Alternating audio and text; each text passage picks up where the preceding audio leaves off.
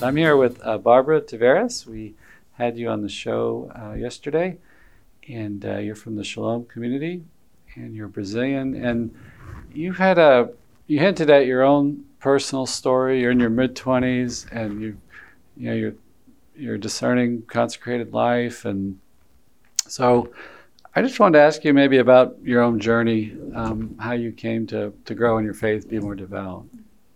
Thank you for welcoming me here, Father, and for all those who are listening right now. Sorry for my broken English.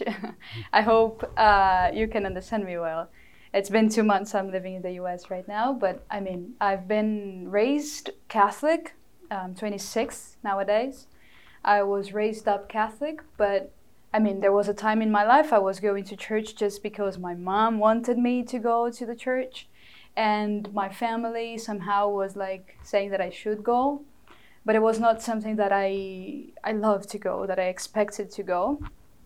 But you would go every Sunday. I would go every Sunday, and I wasn't. I, I, I think I, I was until my confirmation. I was going confidently, and although I was not like very, as I said, very uh, enthusiastic about going to church, I was going to church. And I was thinking after my confirmation, I will, I think I'll stop going to church or I will go whenever I can. I thought it was good for me to go to church, but just maybe because I thought I was maybe closer to God, but this was not an idea that I had fixed in my mind and my heart. So, okay, Sunday is sometimes it's difficult. I want to go out, I want to do something different um, and I need to go to church. I need to wake up early, or I need to go in the afternoon, and I wanted to do something out. And I didn't want to go to church because of, of that. It was preventing me to do something in my mind at that time. Then. Um, Let me ask you, were you like a good student growing up? yeah, I was a good student. I was not the smartest of the of the classroom, uh, but I was a good student. Because you have a gift for languages, right? You speak five or six languages. Yeah, would, Father. I, would, but I studied a lot for that. it was not. Sometimes people think I, I was, uh, I came, I came out with this gift yeah, simply like yeah, that. But yeah, you worked at it. Actually, I studied a lot for it. Uh-huh. Uh, began with English when I was twelve, and then mm. started studying other languages. Mm. And it's interesting, Father, you asked that because also related related to faith. When I've had an experience with God, I had my experience with God uh, through Shalom Catholic Community when I was 16. When I had my experience with God, I felt God loves me, God cares for me, He forgives me.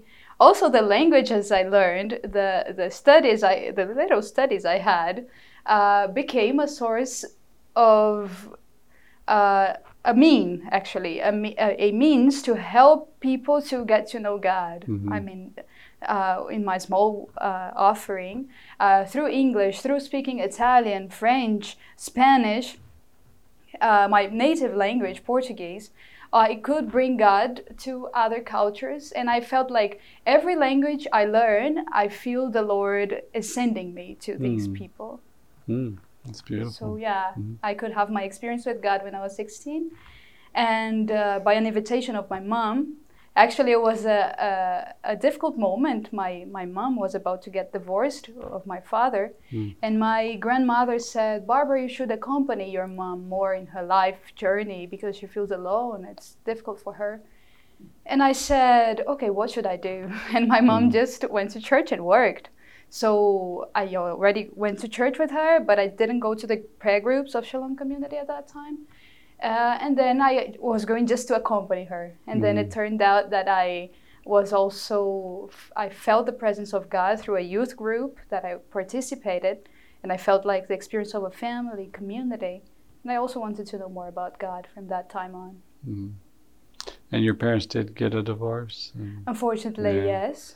Uh, mm but uh, yeah, I, I, at least I could have this experience of uh, through something bad, God does God God can do something good. Right. right. Uh, through sin, through our weaknesses, uh-huh. and I experience this every day in my life. God can do something good to me, to the others, and yeah. Yeah. And what? So you went, you accompanied your mom, and what did you find at these? These were Shalom Community Prayer Group, and yeah. And what was it that struck you, touched you, called you, spoke to you? yeah, first of all, uh, when I arrived, the, we called the coordinators of the prayer group, like the shepherds. The shepherds came to me and they invited me to the group. In Shalom, we have a snack bar to evangelize people who do not feel very attracted to church. We have the snack bar where people can feel comfortable, even mm-hmm. if they are not from the church. They can find a place. I was thinking about going just to the snack bar and staying there while my mom's group was finished. Now they and serve I, sambwiches and yeah, cookies or something. Yeah. Exactly, mm-hmm. with the names of the Bible like Mount Zion, mm-hmm. uh, Magnificat, the names mm-hmm. of the sandwiches, and we can ask what that means, and right. we explain. Right. And I was like waiting there in one of these snack bars of Shalom in in Fortaleza, my hometown. Uh, and these girls came to me and they invited me to the group. Mm-hmm. But I didn't feel it was just an invitation for me to be part of something, one more person. I felt like from their eyes, I could see like a joy. They were very enthusiastic, and their smile was so radiant. And I was like, okay, I think they're talking about something good. Right. I'll give it a try. I don't know if mm-hmm. I will mm-hmm. commit myself, but I'll give it a try as I'm already here. And then I went to the group, the moment of prayer. It was a charismatic prayer with songs. Uh, people was were raising their arms. It was kind of weird for me, but uh, I could not deny that I felt something different that moment. Uh, I felt something in my heart, a peace within my heart. Like I felt uh, even some goosebumps and what's going on? mm-hmm. And in my mind, I had many questions about God, about the church, uh, doubts and criticism uh, that I had.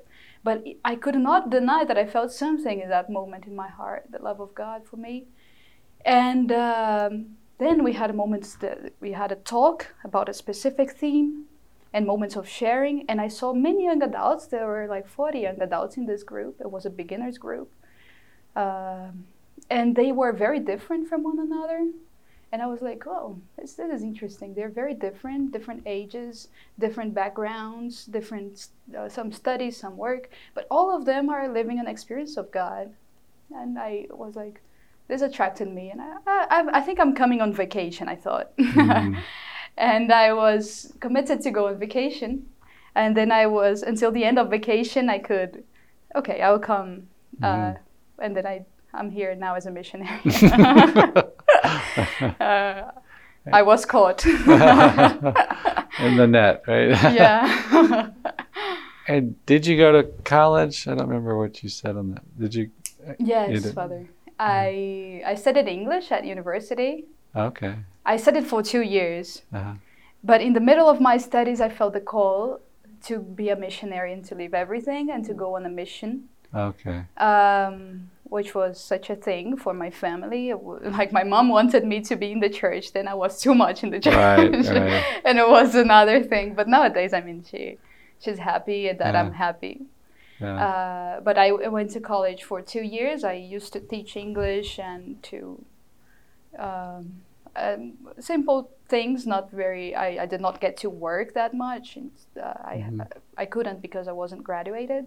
But I was like an English teacher for a few years while mm. I hmm. was studying because I studied previously in a language course, so I could also teach for private classes. right. Mm-hmm. And then you you helped out uh, at Panama, right? Um, in yeah. preparation for World Youth Day. Mm-hmm.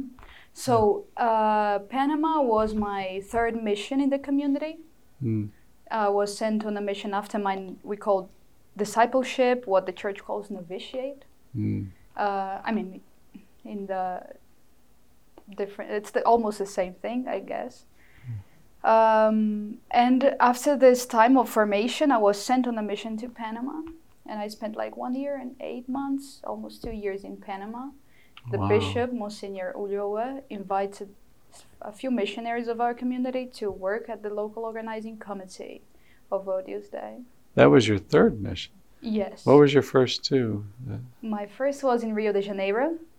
Uh. Uh-huh. In 2015, the year I entered the community, in my postulate year. And um, then I went on a mission, uh, the mission house, that is the formation house, mm. in the countryside of my state in Brazil, the, the countryside of Ceará. And then Panama. Okay. And for Rio, I don't. When was the World Youth Day down there? What year was that? It was in 2013. Oh, okay. okay. Yeah. You were there, right? I was there. Yeah, I can't remember. I was there too. We didn't meet there. We met in Panama. Uh, and what did you do on that first mission in Rio? Okay. Yeah, my first mission was uh, we have a snack bar to evangelize. I was serving the snack bar and welcoming mm-hmm. the people who mm-hmm. came mm-hmm. to have a snack. Mm-hmm. I was like serving the food, making some coffee, talking to the people. Mm-hmm. Then I had I was a shepherd of a prayer group to also lead other young adults to the a way of, of formation, of experience of God, spiritual accompaniment. Every young adult was accompanied, mm-hmm. praying over them in a personal way and guiding their journey of faith.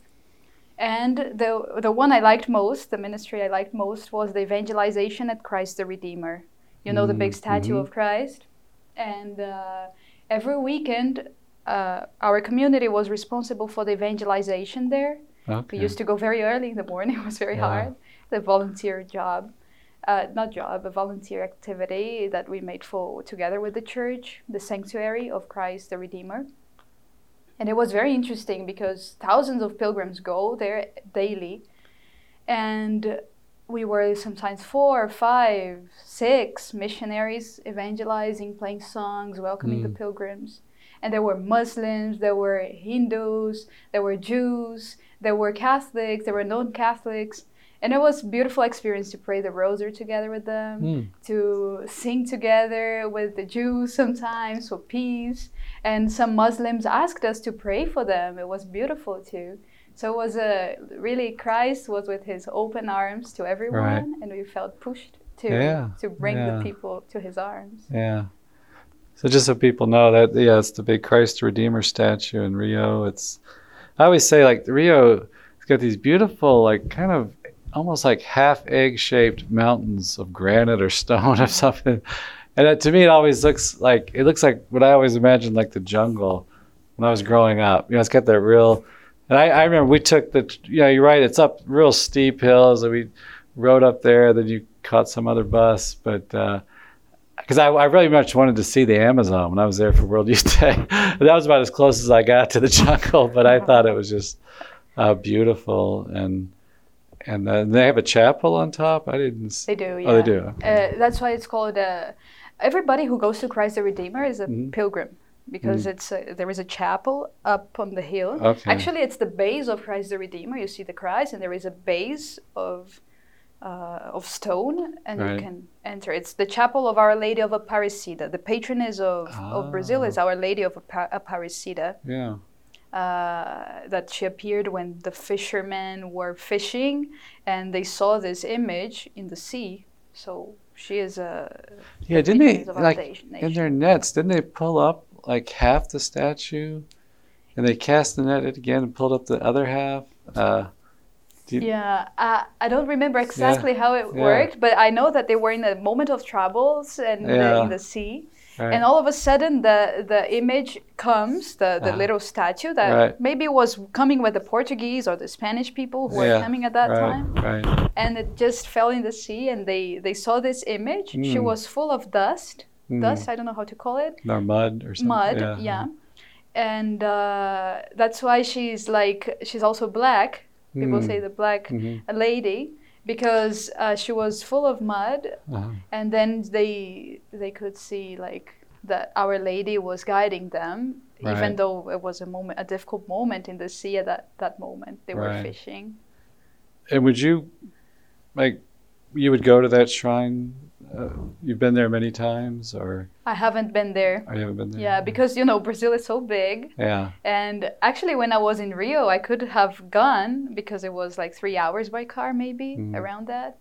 But from my city, I'm up in the northeast in yeah. Fortaleza, so it's uh, long trip. Yeah, but I hopefully one day. Yeah. And we should say, we just looked it up. I think Brazil's 210 million people, largest Catholic country in the world, and you know the biggest country in South America, and uh, so it's a big, big place. it is. It is indeed. Have you ever been to the Amazon or? No, I haven't. A canoe ride or anything? yeah, it's not something so common that people do often. I don't know why. Maybe we don't give value sometimes to the things we have in our own countries, right. which is a pity. Yeah. Uh, I mean, sometimes we don't have money to go to. Yeah. Uh, but uh, I mean, people usually like when they want to go, they go to Rio, they go to São Paulo when they want to go for a trip. Mm-hmm. and yeah, but uh, we need to when we go there, we need to organize the whole trip too. It's uh, you will you'll need a guide. You need to know the boats and yeah, stuff because it's a big deal. It's a big deal. Yeah. Yeah. Well, tell us maybe about the the church in general, like your experience of like the Brazilian expression of Catholicism, maybe some of the emphasis and the teachings or the celebration. Uh, um, I mean, we always in America, you know, we see like big parties and stuff uh, in Brazil, and you know, very joyful people. And I was down there; I thought it was very welcoming people, mm-hmm. and loved to, you know, have fun and you know, just a warm place. Um, mm-hmm. Maybe can you tell us some about the Catholicism there? Yeah, sure. Um, yeah, thank God the church is alive in Brazil, very alive. Of course, with the challenges we face, our our people suffer a lot with poverty, with street violence, uh, robbery, right? Uh, but also in Brazil, we have many people full of gifts, full of talents, and people willing to do good. And in amidst the challenges and the good things of the country, I believe the church, in its many its many spheres, in its many vocations, somehow mm. tries to respond to the needs of the, the society it's so it's so challenging but I, I i'm glad that we see many many communities movements and congregations try to bring something up as well. Mm. so we see like new movements older movements but all together as this beautiful garden that is the church trying to uh, bring people closer to god and complementing each other. So we can see a, a church full of young people I mean, when I say this, it doesn't mean that everything is perfect. mm-hmm. We see many young people in the drugs, people uh, not well, with depression, with anxiety. But I mean, they can, so if they want to find something, they, they will have something in the church. Um, new movements like Canção Nova. Canção Nova is a community that is, it can, it's very uh, engaged in the media as well, uh, then Shalom Catholic Community, then uh, other congregations, uh, the uh, in the church there. Um, yeah, somehow, I mean, I would say the the church is trying to respond uh, among the challenges to. Mm-hmm. To bring Christ as alive, Christ is alive, and God can be experienced uh, in the Catholic Church in Brazil. And maybe tell us about the, the formation of how Shalom community got started. That's a beautiful story in the 80s with Moises. Uh, yeah. Yeah, it's very interesting. Uh, it was a time of where the church in Brazil was suffering a little bit with some very radical thoughts on uh, communism ideas and uh, liberation suffering. theology. The liberation yeah. theology. And Shalom was born in that time, together with the priests that were uh, Moises, as a founder of Shalom, was always very uh, one with the church, I would say. But he was a young adult, was not very Catholic at a certain point of his life, and he was going to church just because his parents wanted him to go. Until there was a retreat, he participated this retreat, someone prayed over him, and he could share with other priests and then he had an experience with god and he said my problem before was like i could not pray. Now my problem is that i cannot stop praying. And Moises began started to be a, a, man of prayer a young man of prayer in his 16s 17s 18s then there was an occasion Moises was very involved with the youth ministry of, of the archdiocese of fortaleza and the bishop uh, as Pope John Paul II was coming to Brazil to an Eucharistic Congress that happened in my city, in Fortaleza, the Pope, the, the bishops asked Moisés to give a gift to the Pope. And Moisés asked the bishop, but what should I give to the Pope? I don't know what the Pope needs. Uh, and he said, Moisés, give whatever you want, whatever comes to your heart. And then Moisés went to pray and asked God what he should give to the Pope. And Moisés, as a young man who wanted to evangelize his friends, his cousins, the people from his family, uh, he, he didn't know how. He invited them to a mass, and the young people didn't want to come. Uh, and he invited them to other things of the church, and the people, the young people, were not interested. And he was with that God, what to do to evangelize the young people? What should I do?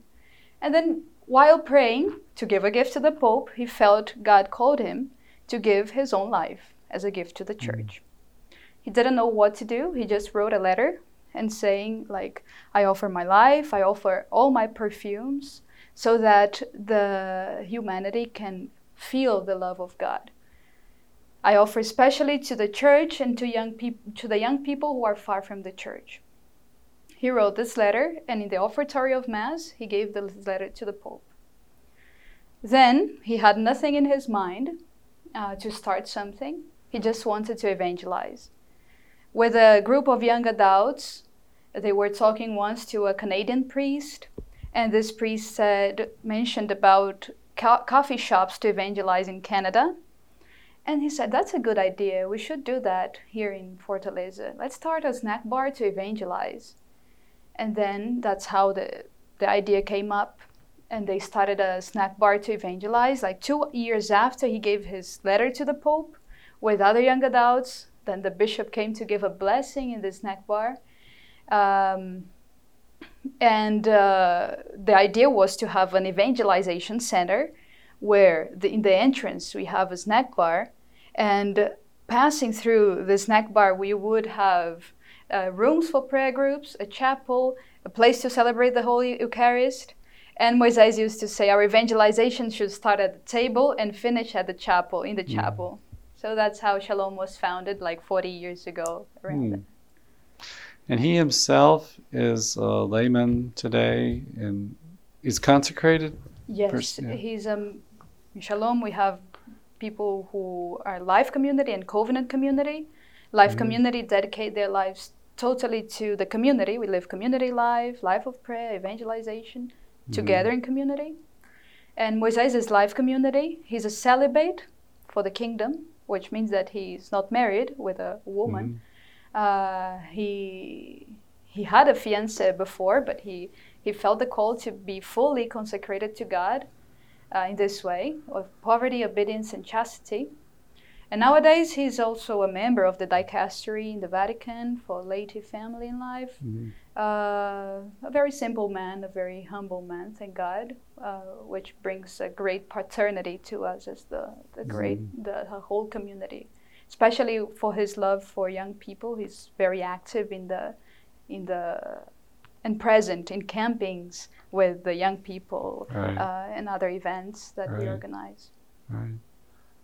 And now you've been in New York uh, uh, two or three months. Um, and what you see there, I'm wondering, like uh, in America, New York, like the needs and maybe struggles of the young people, is it very different from Brazil, or is it you see similar themes?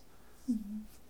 Yeah, uh, regarding my hometown, it's very different because my hometown is a small town. I mean, it's big, but it's not so diverse as New York. Mm-hmm. And maybe New York would be compared with São Paulo, uh, that is in the southeast of Brazil. But in New York, I believe it's even bigger. I've never been to São mm-hmm. Paulo, but New York, uh, we see people from all over the world, diversities of languages, of uh, even when you talk about sexuality of everything you mm-hmm. see everything from everywhere mm-hmm. uh, sports you can see people playing all the time uh, it's which is very interesting for us to be a missionary there mm. um, and uh, everything we want to do there is in new york like i want to play volleyball on a monday there are people playing i want to do this and that mm. and i can find that so mm. uh, yeah it's this great diversity mm. but as missionaries i believe we our presence is very recent we arrived 11 months ago we're going to our first anniversary in the day of st john paul ii 22nd of october and um, we feel like everywhere we we we how can I say we throw the nets we can catch the fish mm. to to Christ mm. even in places that sometimes we are not expecting too much mm. but I've been to some groups uh, meet up groups to try to evangelize and to try to mm-hmm. make friends for right. Christ that we make friends for Christ uh-huh. uh, we hope that people will see Jesus in our lives and it's interesting. I went to a picnic, I went to bike riding, and these guys came for a hike. Uh-huh. Then one of them is joining the prayer group, and they mm. were not from the church. Mm. So um, I think people are thirsty there too. I believe, like mm. when people come over, they want to know more. When first they are listened, when first we are welcome them as part of our family or in our family, I think they feel confident they trust in us and they want to trust in God. Mm. They're open to spirituality. I think people there are very curious about transcendent, transcendental experiences. Mm-hmm. They want something that surprises them. Mm. And I believe what surprises them are not our greatness because we do great things, but because w- we try to, I mean, we, we are called to live a radicality of the gospel in the sense of living with joy, what God calls us to live. And even though we are very weak servants of the Lord, I believe they see our desire for mm-hmm. Christ, our love for Christ, and they, they feel attracted. And it, you're in Brooklyn, and you're about five or six members. You have a priest with you, and you're at a connected to a parish, mm-hmm. right? so you have you can center around the parish. Um, maybe tell us too about prayer. Like, what do you all teach people about prayer? And maybe if you could share some of your own prayer, how you pray. Um, the, our, one of our bulwarks, the patron saints of Shalom community, we have Saint Francis of Assisi and Saint Therese of Avila. And Saint Therese of Avila is the, the one who teaches us how to pray, uh, also Saint Francis in his spousal love to Christ, in his he was a man full of love to Christ and full of love. You know that uh, very well, Father. Uh, but yeah, we try to drink from from this experience from Saint Saint Francis, and also through Saint Teresa of Avila, this contemplative prayer. We do many things. We are doing lots of things, but uh, prayer is the primacy of our lives as as missionaries. In our like in our community life and everything we do. We spend the whole morning in prayer and in silence. Uh, we start with morning prayer, then we have two hours for praying, one hour of Bible study, and one hour just for contemplative prayer. So morning prayer, we should say, like the liturgy of the hours. Yes. Pray, yeah. Mm-hmm. And, and then, then, our personal prayer. And two hours of personal prayer or Bible study and personal yes. prayer. Wow. Mm-hmm. Then we stop at six. We have community prayer. This is uh, where we pray with songs. The whole community. We are just six. uh, we gather together to praise the Lord, to call the Holy Spirit. Sometimes it's even hard to stop the afternoon. Sometimes we are in the intensiveness of the, the works. Mm-hmm. And at 6 p.m., we stop and we, we go to prayer. and we spend like 50 minutes in prayer. We have a moment of sharing. Uh, also, we have daily mass. we we are in Brooklyn, in Williamsburg. The the our the, the church that the the bishop entrusted to us is called San Damiano Mission in Williamsburg, and we have mass, daily mass with the people who come. And then we finish our day with the Compline, with the night prayer, um, to to finish the day. And once a month, we have a vigil that we spend four hours before the Blessed Sacrament. I'm telling this not just to say, like, oh, we pray a lot, but it's uh, mainly to, we know that it's the source of our apostolic life and of our community life. Sometimes community life is so intense, challenges come up, the apostolic life, uh, challenges come up, but then we see, okay, this is not in my hands, it's in the hands of God And I, at least I see when I do not pray well, I see that I cannot give the people what I don't have. The bishop in Panama likes to say, we cannot give to people what we don't have. So we are very involved with people, and if we don't have this life of prayer, we we feel so much agitated with things, worried, and even centralized in our self-centeredness, and we can give just ourselves. And the idea is to give God to the people. So. Mm-hmm yeah, we try to have this uh, solid life of prayer in our daily lives.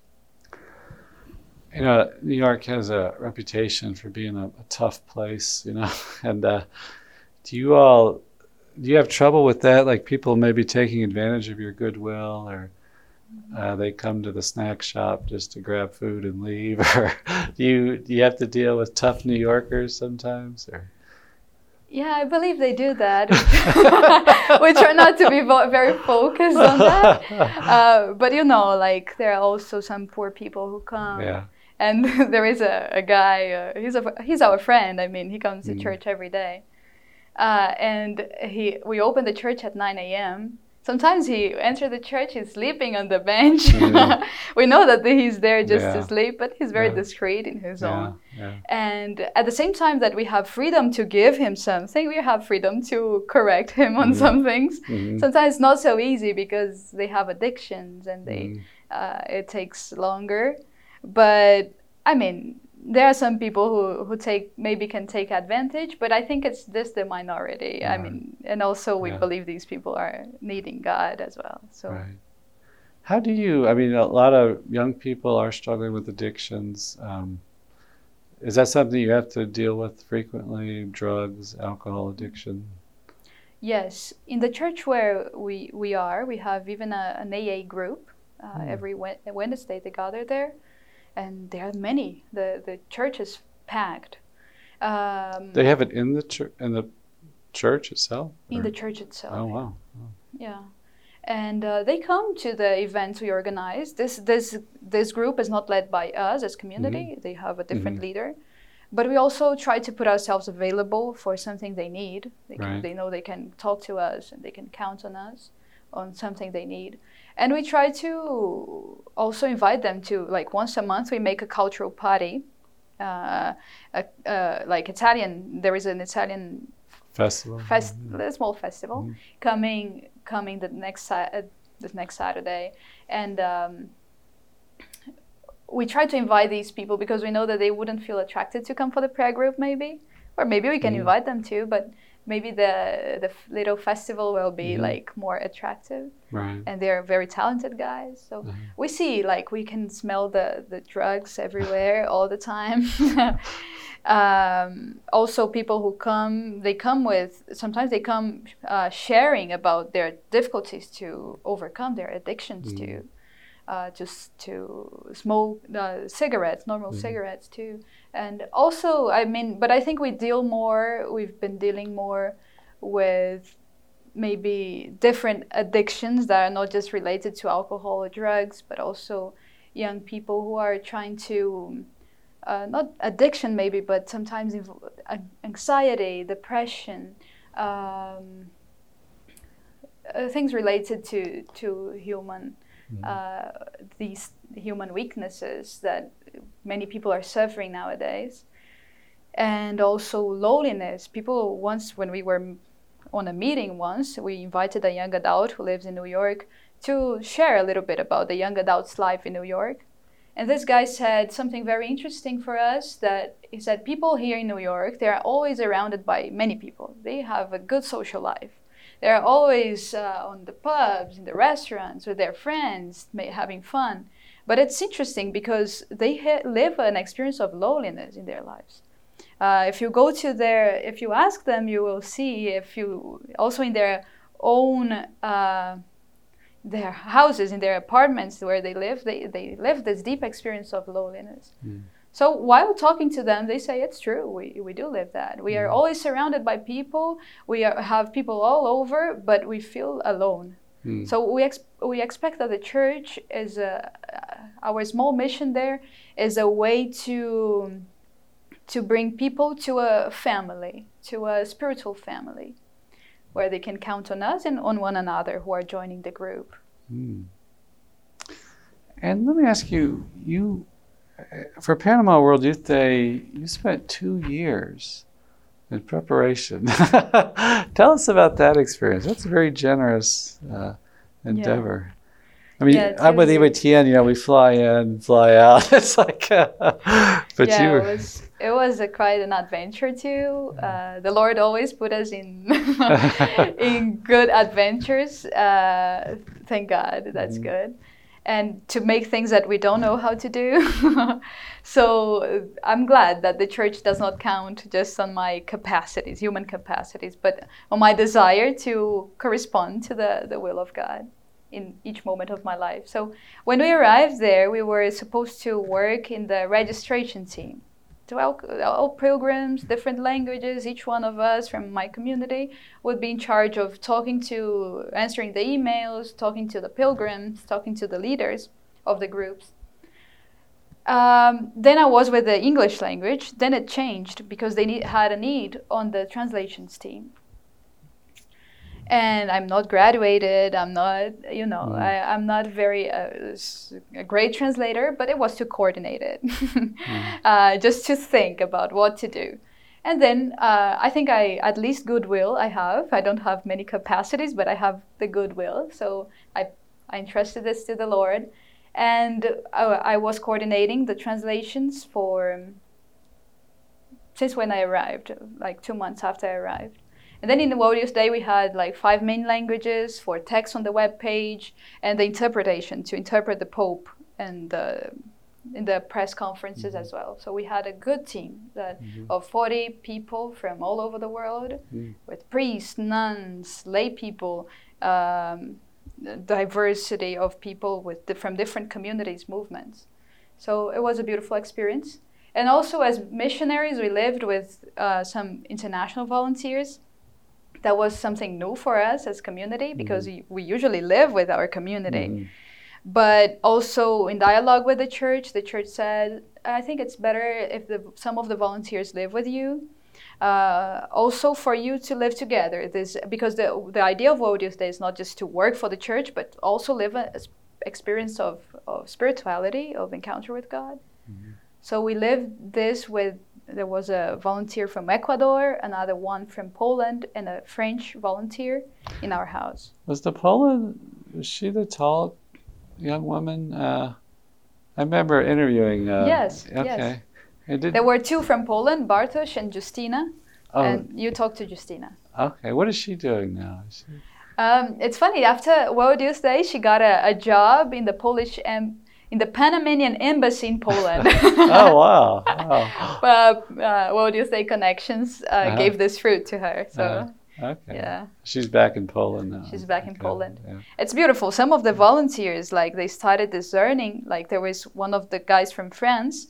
He entered the seminar, seminary, mm-hmm. right, uh, in France, uh, from the diocese of France. Mm. Then uh, others started a vocational discernment in different communities. Hmm. Um, so thank God it was a good experience. Yeah. We had many challenges, as yeah. always, but uh, it's beautiful to see the fruitfulness of, of it too. And your own spiritual life, yeah, with those challenges, being asked to do things you're not familiar with or have experienced, you know, you're very young. What, how, spiritually, how do you approach that? You know, it's like because you feel like you don't have like the natural capacity or experience to do this. I remember when I interviewed you, you said something. I don't remember the phrase, but it was something about you know you just kind of trust in God and do your best, you know, kind of thing. But because uh, mm-hmm. it seemed like you know you're in New York City, you know, you're starting digital platforms of evangelization, and it seemed like a lot of new challenges that mm-hmm. you have to try to figure out. How do you approach that? Father, many times come to my mind the testimony of the saints that I see they, they didn't have many capacities. It's interesting this the testimony of Saint Philip Neri. Uh, I love evangelization. I love to approach people. One of the things that uh, uh, give me a deeper experience with God, prayer gives me a good, great experience with God. But talking to people and seeing the needs of the people fill my heart with I, I want to do something for God. I want to bring God to this person. But sometimes I, I deal with that. I am not capable. I, I'm not so intelligent if I to talk to someone, maybe. It won't meet the standards. But uh, I think people feel when we want, we are open to them. So the testimony of Saint Philip Neri enlightens me a lot in the sense when he talks about he evangelizes through friendship he becomes friends with the people he plays with the people he, he is with the people and then they, he brings people to god uh, naturally as mm-hmm. a testimony of god and there is a sentence that i was reading recently from the patriarch of jerusalem monsignor pizzaballa that he says faith is a matter of attraction uh, and uh, it's not a matter of compulsion, obligation. It's a matter of attraction. And then I kept this with me too. I, okay, I think I, I, I relate myself to that. I, I want to make faith attractive to the people. And to make it attractive, I, I need to be someone who, who is nice with people. Then another testimony of Saint Therese of Lisieux, uh, the child Jesus from France, uh, who was a young a young adult, a teenager, when she entered the Carmelite, Carmelite order, she talks about the way of smallness, the, the small way. And she says, I want to make great things for God, but I see my smallness. and I think uh, it's contradictory, it's paradoxal to talk about that. Uh, sometimes we think to do things for, for someone, we need to do great things. And this is true. We try to do good things with quality. But inside, I need to bring this humility like, mm-hmm. I do not have anything. I'm so small. And even if I were the most intelligent person in the world, I wouldn't meet the standards of something like the level of God. God is the most powerful one. So every time I know, I think things get wrong in my mission when I want to be great, when I want to be the best. And then uh, I feel we coordinate a praise and worship night. When I started coordinating the prayer, I, I put myself as the, I try to empty myself completely. Because if I'm full of myself and full of my desires and my things, I feel the prayer doesn't flow. So I think this experience constantly of emptying myself, then how can I empty myself? Uh, maybe I'm full of worriness in my mind full of uh, things coming in my mind. But someone comes to the house, and I was like, oh my God, I need to sol- solve this problem. I need to do this. But that moment, no. This person is the most important person right now, and I will stop everything to give attention to her. Let's sit, let's have a coffee, let's talk.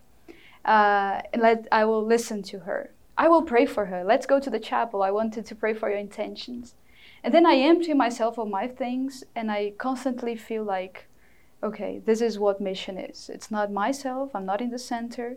Uh, it's not money, I'm not here for this. It's uh, God's will. And God gave me so much, and I feel so blessed for all the, well, everything He gave me. Uh, and that I, I cannot give nothing less than everything. I believe God is not asking a lot but God is asking everything. I don't know if you understand what I mean. Like it's uh, sometimes our everything is small. It's very small. Um, as the the offering of the widow, she didn't have much things to do uh, to give as the others were right. giving offerings in the temple. They had mm. many things to give. Her offering was just a coin, something very small, but it was everything. So I believe every time is like that. I am not the center. My difficulties, my problems, my sins are not the, the an impediment for me to, to live the mission. And with simplicity, God is simple, God is love, and I love is simple. So we believe that's how we try to attract people to God mm-hmm. in our small offering, the small mm. way. Have you, uh, I don't know if you read much or meditate about like spiritual maternity like a, a, woman, like a consecrated. I think oftentimes like sisters have a spiritual maternity sharing, maybe in the, the Blessed Mother's being our spiritual mother in the order of grace. And do you look at some of your ministry that way, like uh, kind of being a, a, mother to these people that come and mm-hmm. try yes. to foster life, nurture life in them? Yeah, I, I need to look at that in that way. Also, because I'm a celibate for the kingdom. I'm not going to get married. I mean, I'm still in the process of renewing my vows. Mm-hmm. Uh, I haven't done my final vows yet because it's a process. But part of my call, uh, I think there is a part part of my call that is uh, the sponsality with Christ of being totally His, but it comes through also part of it's my availability to people and taking care for them, of them. Uh, and I feel deeply committed to the life of young adults, uh, also in the spiritual accompaniment, in in the just simply coming to the group and be more welcoming with them and leading them to Christ and leading them to to a deeper commitment with Christ also in their ways of discernment their vocation. I accompany some of the vocational discernments in the mission. We have four vo- vocational vo- people in vocational discernment uh, so I believe my celibacy and this spiritual maternity are very connected uh, in the sense of being more available to people. That's how I felt the calling to celibacy. I felt celibacy as I feel very attracted to missionary life, to evangelization. I feel celibacy gives me more availability to the mission, more time. I can mm-hmm. spend more time with people. Right. That's and beautiful. take care of them in their way. Yeah. yeah. Thank you so much for chatting with us. Uh, it's been uh, appreciate you coming down, being on the show, and keep up the good work. Thank you, Father. All the blessings for you all.